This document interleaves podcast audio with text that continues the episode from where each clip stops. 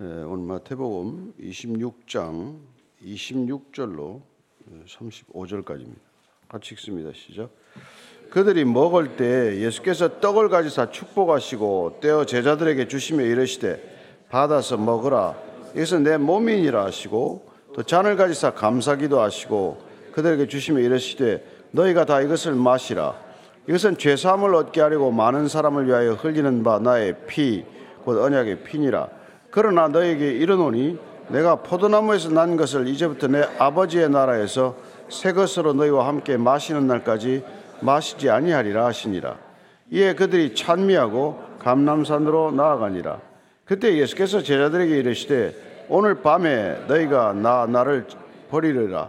기록된 바 내가 목자를 치리니 양의 때가 흩어지리라 하셨느니라. 그러나 내가 살아난 후에 너희보다 먼저 갈릴리로 가리라. 베드로가 대답하여 이르되 모두 주를 버릴지라도 나는 결코 버리지 않겠나이다. 예수께서 이르시되 내가 진실로 내게 이르노니 오늘 밤 닭 울기 전에 내가 세 번 나를 부인하리라. 베드로가 이르되 내가 주와 함께 죽을지언정 주를 부인하지 않겠나이다 하고 모든 제자도 그와 같이 말하니라. 아멘. 이 예수님께서 나를 먹으라, 나를 마시라고 말씀만 하신 것이 아니라 최후의 만찬 때 그 말씀을 다시 하시면서 나를 먹고 마시는 것의 의미가 무엇인지를 또 말씀하셨고 그리고 실제로 십자가에서 이제 몸이 찢기시고 피를 흘리시면서 그것을 우리가 성찬과 연결하도록 강력한 어떻게 보면 무언 것과도 같은 걸 우리에게 남겨주신 것이죠. 그래서 예수님을 우리가 묵상할 때 그분의 고난을 묵상할 때 이 성찬과 십자가의 죽음 또 성찬과 십자가의 부활은 이게 바로 연결되어 있다는 것을 잘 압니다. 어, 우리가 뭐 코로나를 겪으면서 어, 대면 예배가 어려워지고 또 함께 모이면서 성찬의 기회가 많이 줄었지만 그래서 우리가 공동체 예배를 통해서 또 통독반 예배나 소그룹 예배를 통해서 성찬을 이렇게 권장하고 있지만 성찬은 그냥 단순한 형식으로 가면 뭐 무슨 의미가 있겠어요. 그래서 나중에 초대교회도 그게 애찬의 의미로 많이 뭐 이렇게 뒤섞이게 됩니다만은 어쨌건 오늘 이 성찬의 의미를 우리가 요한복음 주일 말씀과 연결해서 같이 한번 보도록 하겠습니다. 26절부터 다시 읽습니다. 시작. 그들이 먹을 때 예수께서 떡을 가서 축복하시고 떼어 제자들에게 주시며 이르시되 받아서 먹어라 이것은 내 몸이니라 하시고 또 잔을 가지사 감사기도 하시고 그들에게 주시며 이르시되 너희가 다 이것을 마시라 이것은 죄 사함을 얻게 하시려고 많은 사람을 위하여 흘리는 바 나의 피 곧 언약의 피니라 그랬습니다. 자, 그러면 우리가 요한복음에서 주일날 보았던 말씀을 한 번 더 읽어볼 텐데 요한복음 6장 53절에서 57절까지 한 번 더 읽겠습니다. 시작. 예수께서 이르시되 내가 진실로 진실로 너에게 이르노니 인자의 살을 먹지 아니하고 인자의 피를 마시지 아니하면 너희 속에 생명이 없느니라. 내 살을 먹고 내 피를 마시는 자는 영생을 가졌고 마지막 날에 내가 그를 다시 살리리니 내 살은 참된 양식이요 내 피는 참된 음료로다. 내 살을 먹고 내 피를 마시는 자는 내 안에 거하고 나도 그의 안에 거하나니 살아계신 아버지께서 나를 보내심에 내가 아버지로 말미암아 사는 것 같이 나를 먹는 그 사람도 나로 말미암아 살리라. 나로 말미암아 살리라. 저와 여러분들이 예수님으로 말미암아 살도록 하시기 위해서 그분께서는 나를 먹고 마시라. 나는 참된 양식이요 참된 음료다. 내가 너를 뭐 이렇게 지명하여서 내가 내 것으로 삼는 방법이 뭐냐면은 내가 내 안에 들어가서 내가 너를 친히 다스리겠다는 것이란 말이죠. 예수님 우리 안에 들어오시겠다는 것이죠. 그래서 우리 밖에서 우리가 문을 열지 않고 내버려 밖에 세워두지 않고 우리가 마음 문을 열고 우리가 안으로 초청하면 그분께서 들어오셔서 우리와 함께 먹고 마시겠다. 그런 동행의 삶을 약속하셨듯 오늘 주님께서는 받아서 먹으라고 말씀하시는 것입니다. 그리고 특별히 이 잔을 주시면서 언약의 피라고 말씀하십니다. 주님께서 내 몸을 먹으라고 한 뒤에 특별히 잔을 마시라고 하면서 이는 언약의 피다. 그 세 가지 의미로 말씀을 해주세요. 그래서 28절 보면은 첫째는 죄 사함을 얻게 하는 피다. 예수님의 피는 뭐냐? 죄 사함을 얻게 하는 피다. 오늘 뭐 죄에 대한 심각성이 없기 때문에 뭐 내가 무슨 죄인이냐, 뭐 나만큼만이라도 이루어라 이렇게 말하는 세상이지만 근본적으로 우리는 죄가 어떤 영향을 가져왔는지 잘 아는 사람들입니다. 죄는 하나님과의 단절을 초래함으로써 우리가 영원한 부족 현상, 결핍감에서 헤어날 수 없는 존재가 되었고 결국 그것 때문에 인간은 끊임없이 빼앗고 빼앗기는 존재가 된 것이죠. 그래서 죄 사함의 문제가 본질적인 문제라는 것입니다. 중풍병 들리는 환자가 지붕을 뜯고 친구들이 단, 이 들끝에 들려서 내렸을 때 주님께서는 야, 어디 한번, 한번 보자. 환부를 한번 보자. 뭐 만져보자. 그러지 않습니다. 내가 죄 사함을 얻었느니라. 내가 용서받았다. 예. 모든 병이 죄와 관련된 건 아니죠. 유전적인 병도 있고 여러 가지가 있지만, 그러나 많은 병이 죄와 관련된 거니란 말이에요. 그래서 죄를 먼저 용서하시는 주님께서 따라서 구원이란 근본적으로 우리를 죄 사함을 받게 하는 거란 말이죠. 자, 그게 예수님께서 피를 흘린 이유예요. 두 번째는 많은 사람을 위하여 흘리는 피다라고 말합니다. 예수님의 피는 많은 사람의 피를 많은 사람의 에, 이 저기 저 구원을 약속하는 거란 말이죠. 그 다음에 세 번째는 언약의 피다라고 말합니다. 언약의 피. 그 이게 이제 그 당시에는 그렇게 시험거리가 된 거란 말이에요. 왜 피째 먹지 말라고 레위기에서는 분명히 말씀하셨는데, 예? 왜 레위기에서는 피째 먹지 말라 그 말씀을 하셨는데 주님께서는 자꾸 예, 피를 마시라고 하냐 이제 이거죠. 17장 레위기 17장 11절입니다. 시작. 육체 생명은 피에 있습니다. 내가 이 피를 너에게 주어 제단에 뿌려 너의 생명을 위하여 속죄하게 하였나니 생명이 피에 있으므로 피가 죄를 속죄하느니라. 예수님께서 지금 피를 먹으라고 말하지만 예, 출애굽은 어떻게 이루어집니까? 어린 양의 피를 문설주에 바름으로 죽음이 그 집을 넘어가는 유월하는 패스오버하는 일을 통해서 출애굽하는 일이 시작이 된단 말이에요. 예수님께서는 당신 자신의 피를 우리에게 바르는 정도가 아니라 피를 먹으라고 하심으로써 우리의 출애굽을 완성하신다. 우리의 유월절을 완성하신다는 의미가 있는 것이죠. 그러나 우리가 잘 아는 대로 피째 먹지 말라고 하는 것은 짐승들을 잡아먹을 때 피째 먹지 말라는 얘기를 계속 하죠. 피에 생명이 있기 때문에 그 동물의 생명을 먹으면 동물 생명이 되는 거예요. 그래서 너무 욕식 많이 하고 막 너무 그냥 기름이 철철 아, 피가 흐르는 걸 자꾸 먹으면 사람이 좀 잔인해지는 것 같지 않습니까? 뭐 꼭 웰던으로 먹으라는 얘기는 아니지만 피째 먹지 말라는 얘기 자꾸 하는 거죠. 근데 예수님은 피를 먹으라는 건 이건 인자의 피는 생명이다. 영생하는 생명이다. 실제로 우리가 뭐 여기 예수님의 피를 마신 사람이 누가 있어요? 그래서 예수님께서 잔을 들어서 포도주를 먹으라고 하셨지만 이걸 먹을 때 예수님의 피로 받으면 이건 뭐 단순히 하나의 상징적인 의식이지만 그러나 그게 단순히 의식에 그치지 아니하고 어, 분명한 우리에게 이미지 연상작용을 불러일으킴으로써 예수님이 우리 안에 들어오는 것을 경험하게 될 것이고 그럴 때 그분께서 우리의 정말 진정한 주인이 되셔서 우리를 영혼에서 영혼까지 이끌어 가시겠다는 것이죠. 그이 언약의 피를 마시라.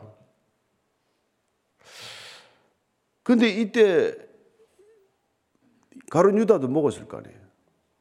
근데 그러나 그는 끝내 이 떡과 잔에 참여하고 분명히 최후의 만찬 성찬에 참여하고서도 그는 어둠을 선택했단 말이에요. 마지막 순간까지 인간은 그 자유의지로 하나님을 선택할 수 있고 그리고 자기 자신을 선택할 수도 있다는 것입니다. 그러나 하나님께서 말씀하셨듯이 내가 주님께서 아버지께서 내게 보내신 자가 아니고서는 내게 올 수 없다라고 또 말씀하시죠. 그러고 나서 예수님께서는 이제 더 이상 내가 이제 안 먹겠다 그래요. 포도주를 안 마시겠다. 29절입니다. 시작. 그러나 너희에게 이르노니 내가 나의 포도나무에서 난 것을 이제부터 내 아버지의 나라에서 난 새 것으로 너희와 함께 마시는 날까지 마시지 아니하리라 하시니라. 자, 이 최후의 만찬은 이제 끝이 나고 예수님께서는 새 것으로 마시는 날까지 이제는 안 먹겠다.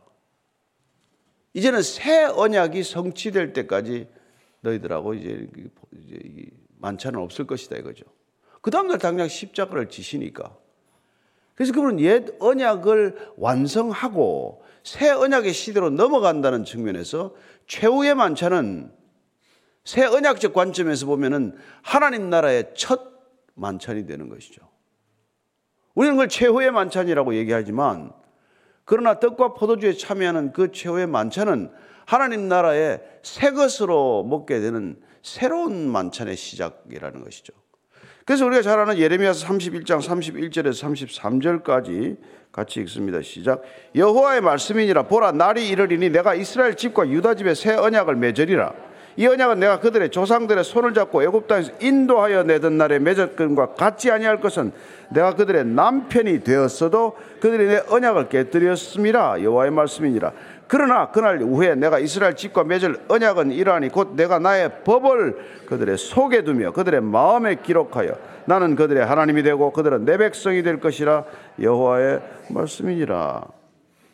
나의 법을 그들의 속에 두며 그들의 안에 두며 그들의 마음에 기록하여 마음판에 새기며 그래야 이제는 기억되는 그 말씀이 우리를 이끌어가는 그래야 큰 자나 작은 자나 여호와를 알라 내가 여호와를 가르쳐 주마 하지 않아도 우리는 하나님과 직접 예, 동행하는 사람이 될 것이라는 것입니다. 그래서 우리는 누군가의 제사장에 의해서 제사를 드려야 하고 죄사함을 얻어야 하는 존재가 아니라 예수님께서 영단번의 제사를 십자가에서 드리심으로 더 이상 우리는 재물을 가져올 필요가 없고 우리 자신이 제사장에게 의지해서 나아갈 이유도 없고 주님께서 죄 사함을 허락하신 것을 믿고 아버지께 직접 나아가는 저와 여러분이 된 것. 이 놀라운 걸 우리는 그 비밀인데, 그 비밀인데, 그 비밀을 열어서 펼쳐 보여주시기 위해서 성찬을 제정하신 거란 말이죠. 먹고 마시라.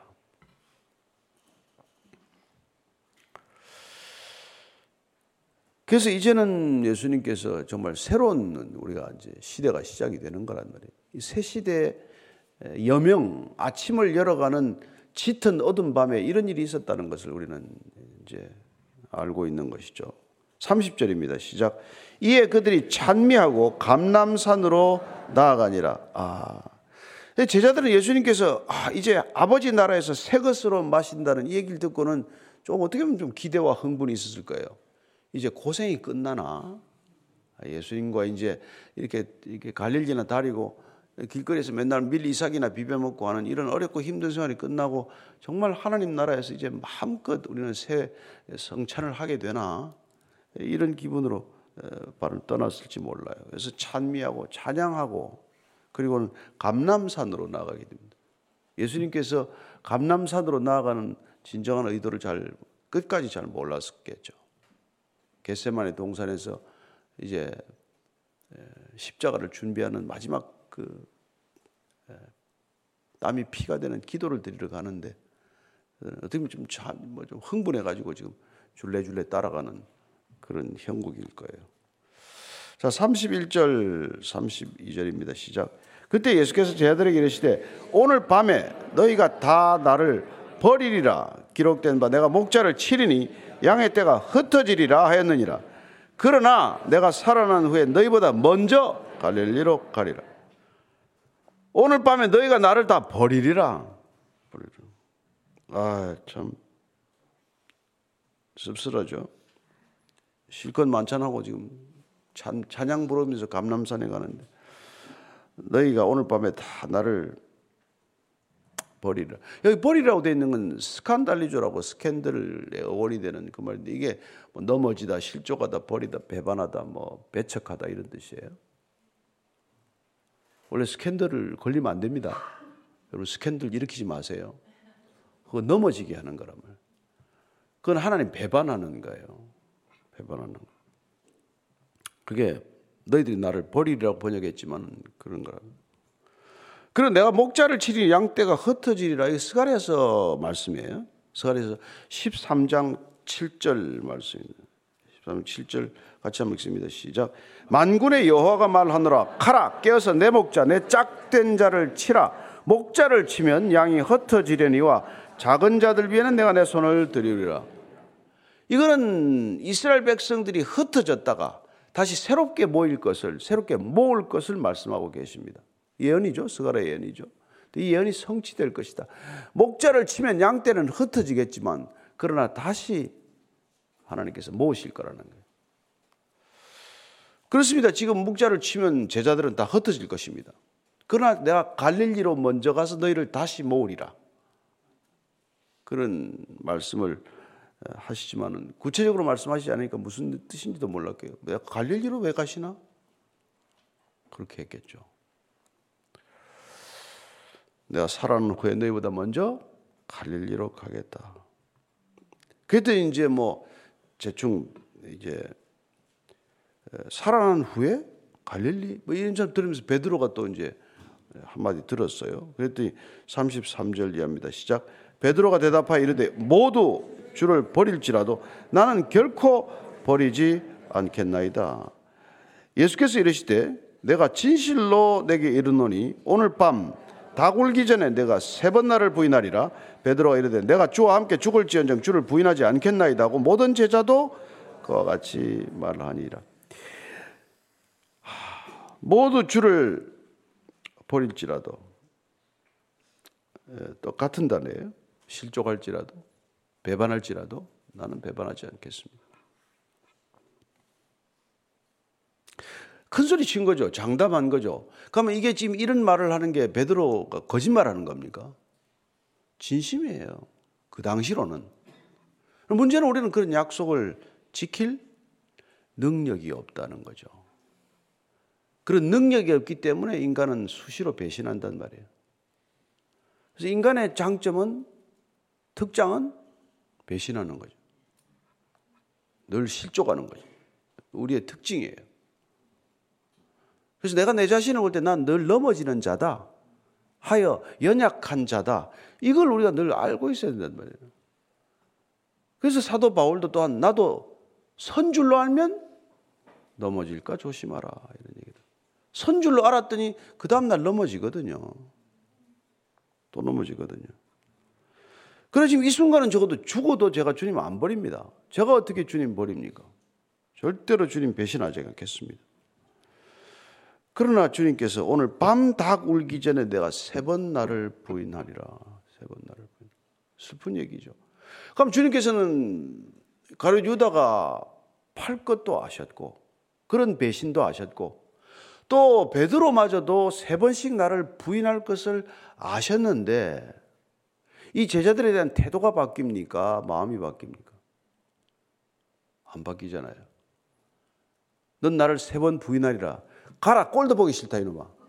라고 하지 않고 그냥 가는 거예요, 데리고. 끝까지 사랑하신다는 것이죠. 주님 말씀하신 대로 내가 사람을 사랑하되 끝까지 사랑한다. 그 사랑이 변하는 사랑입니까? 그래서 이 사랑을 표현할 길이 없어서 그걸 아가파오라는 말을 그 당시에는 굉장히 중립적인 언어예요. 그걸 택한 거란 말이에요. 예수님 이후로 그 사랑을 설명하기 위해서 우리는 아가페라는 단어를 만든 걸 쓰고 있기 시작한다는 거예요. 그전에는 에라오, 에로스, 필레오, 필로스, 뭐 스토르게 이런 말을 쭉 썼는데 예수님 사랑을 그 단어로 표현할 길이 없어요. 에라오 이런 거는 가치 있다고 생각하는 걸 사랑할 뿐이에요. 필레오도 내가 가깝기 때문에 내가 호감을 가졌기 때문에 사랑할 뿐이에요. 스토르게 같은 건 육신이기 때문에 혈육이기 때문에 그냥 사랑한다고 믿을 뿐이에요. 근데 아무 자격도 조건도 안 되는 걸 사랑하는 건 사랑할 수가 없단 말이에요. 인간에게 없는 사랑이란 말이에요. 그 사랑을 표현하기 위해서는 아가페다 이렇게 표현하는 것이죠. 마치 이 시대 사랑이라는 단어를 표현할 길이 없고 너무 타락하고 오염되어서 당신을 사랑합니다라고 말할 수가 없게 된 시대에 무슨 새로운 말을 쓰는 수밖에 없죠. 그래서 우리가 뭐 나는 아유, 사랑한다는 단어를 이 세상에 쓸 수가 없다. 그래서 나는 사랑한다. 뭐 이러든지 말을 바꾸는 수밖에 이제 없어진 도대체. 아니면 나는 소랑한다. 뭐 이게 사랑한다면 오해를 하니까. 자꾸 성적인 의미로만 연결되고 하니까. 네, 정말. 그래서 주님께서 이 사랑을 표현하는 걸 이게 아주 추격하는 사랑. 마치 사냥개가 추격하는 사랑. 그래서 존 스토트가 내가 왜 그리스도인이 되었는가라는 책을 쓰면서 본인이 천국의 사냥개 한테 쫓기다가 결국 붙들렸다, 물렸다라고 표현한다.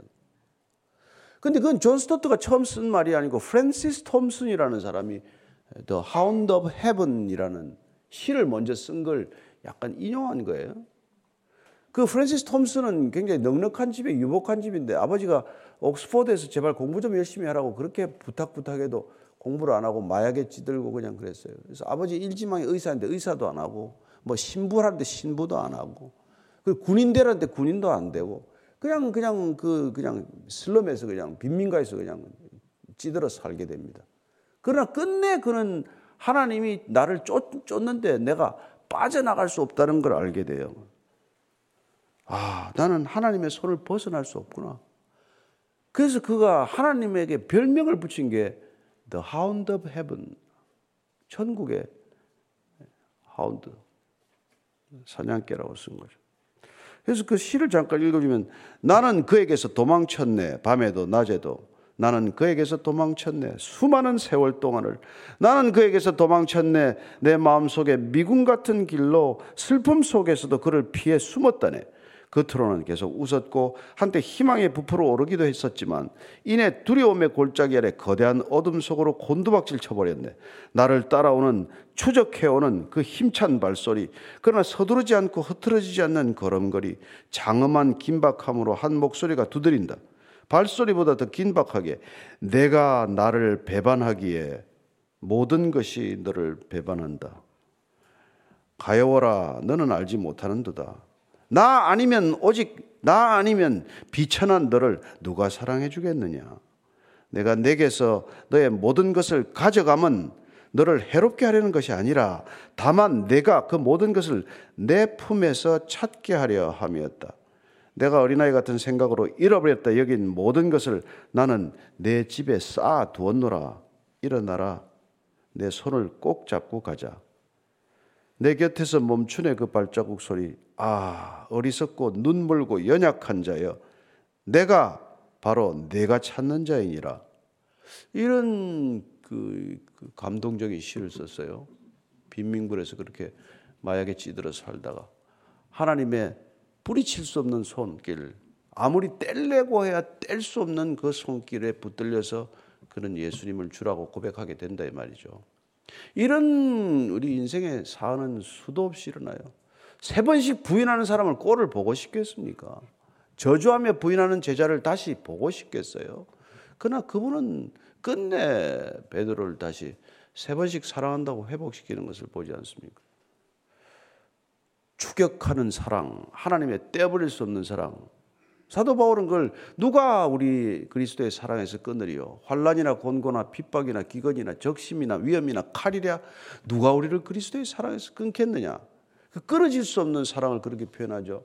시편 23편 다윗은 어떻게 표현합니까? 시편 23편 6절은 주의 인자심과 선하심이 정령 나를 따르리니 내가 여호와의 집에 영원히 거하리로다. 따른다는 게 라다프라는 동사가 꼭 이 단어입니다.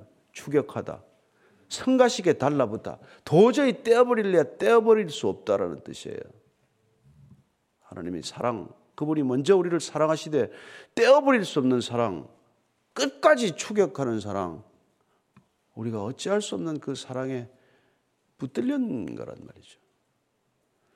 우리가 주님을 사랑하지 못합니다. 어느 자녀들이 부모를 사랑합니까? 돌아가시면 알죠. 돌아가신 거예요. 주님께서. 오늘 그 사랑이 베드로의 큰 장담.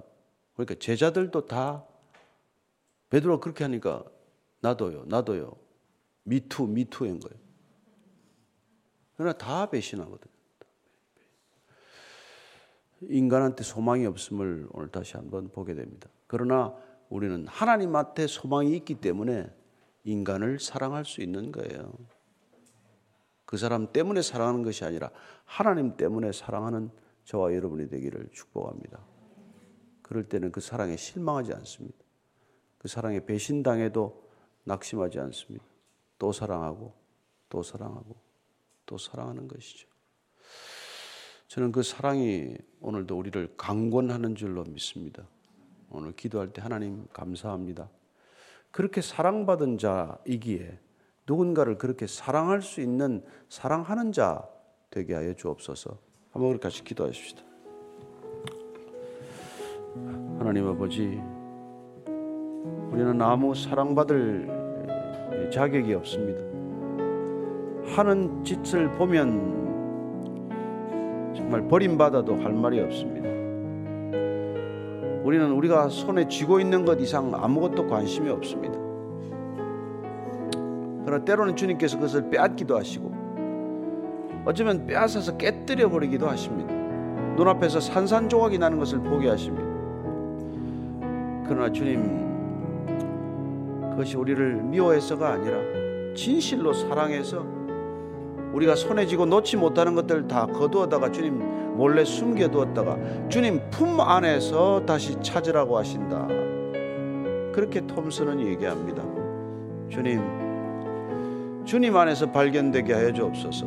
세상 속에서 사람 눈에 발견되기 위하여 몸부림치지 않는 인생 되게 하시고 오직 주님께 발견되어지는 아니 주님께서 끝까지 우리를 놓치지 않고 추격할 때 그 추격을 더 이상 뿌리치지 않는 우리의 순종이 되게 하여 주시옵소서. 주님, 어떻게 이렇게 모질고 독하게도 악한지 우리 자신이 우리 자신을 스스로를 돌아봐도 끔찍하기만 합니다. 악취는 말할 수도 없고 몰골은 흉해서 눈을 뜨고 볼 수도 없고 도저히 보고 싶지도 가까이 하고 싶지도 않지만 그러나 주님께서 그렇게 냄새나는 우리를 품어주셨고 그렇게 악취나는 우리를 향기롭게 하셨고 그렇게 사방이 피투성이가 된 우리를 싸매어 낫게 하셨사오니 주님 1만 달란트 용서받은 자가 100데나리온 따지듯 그렇게 살지 않게 하시고 우리도 누군가에게 주님의 마음으로 너그럽게 살아가는 인생이 되게 하여 주옵소서.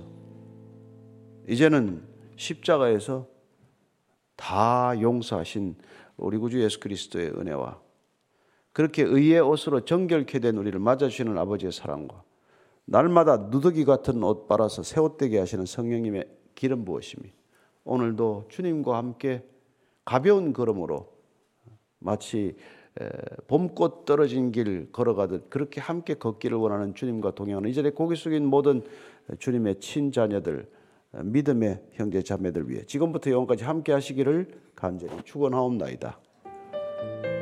아멘.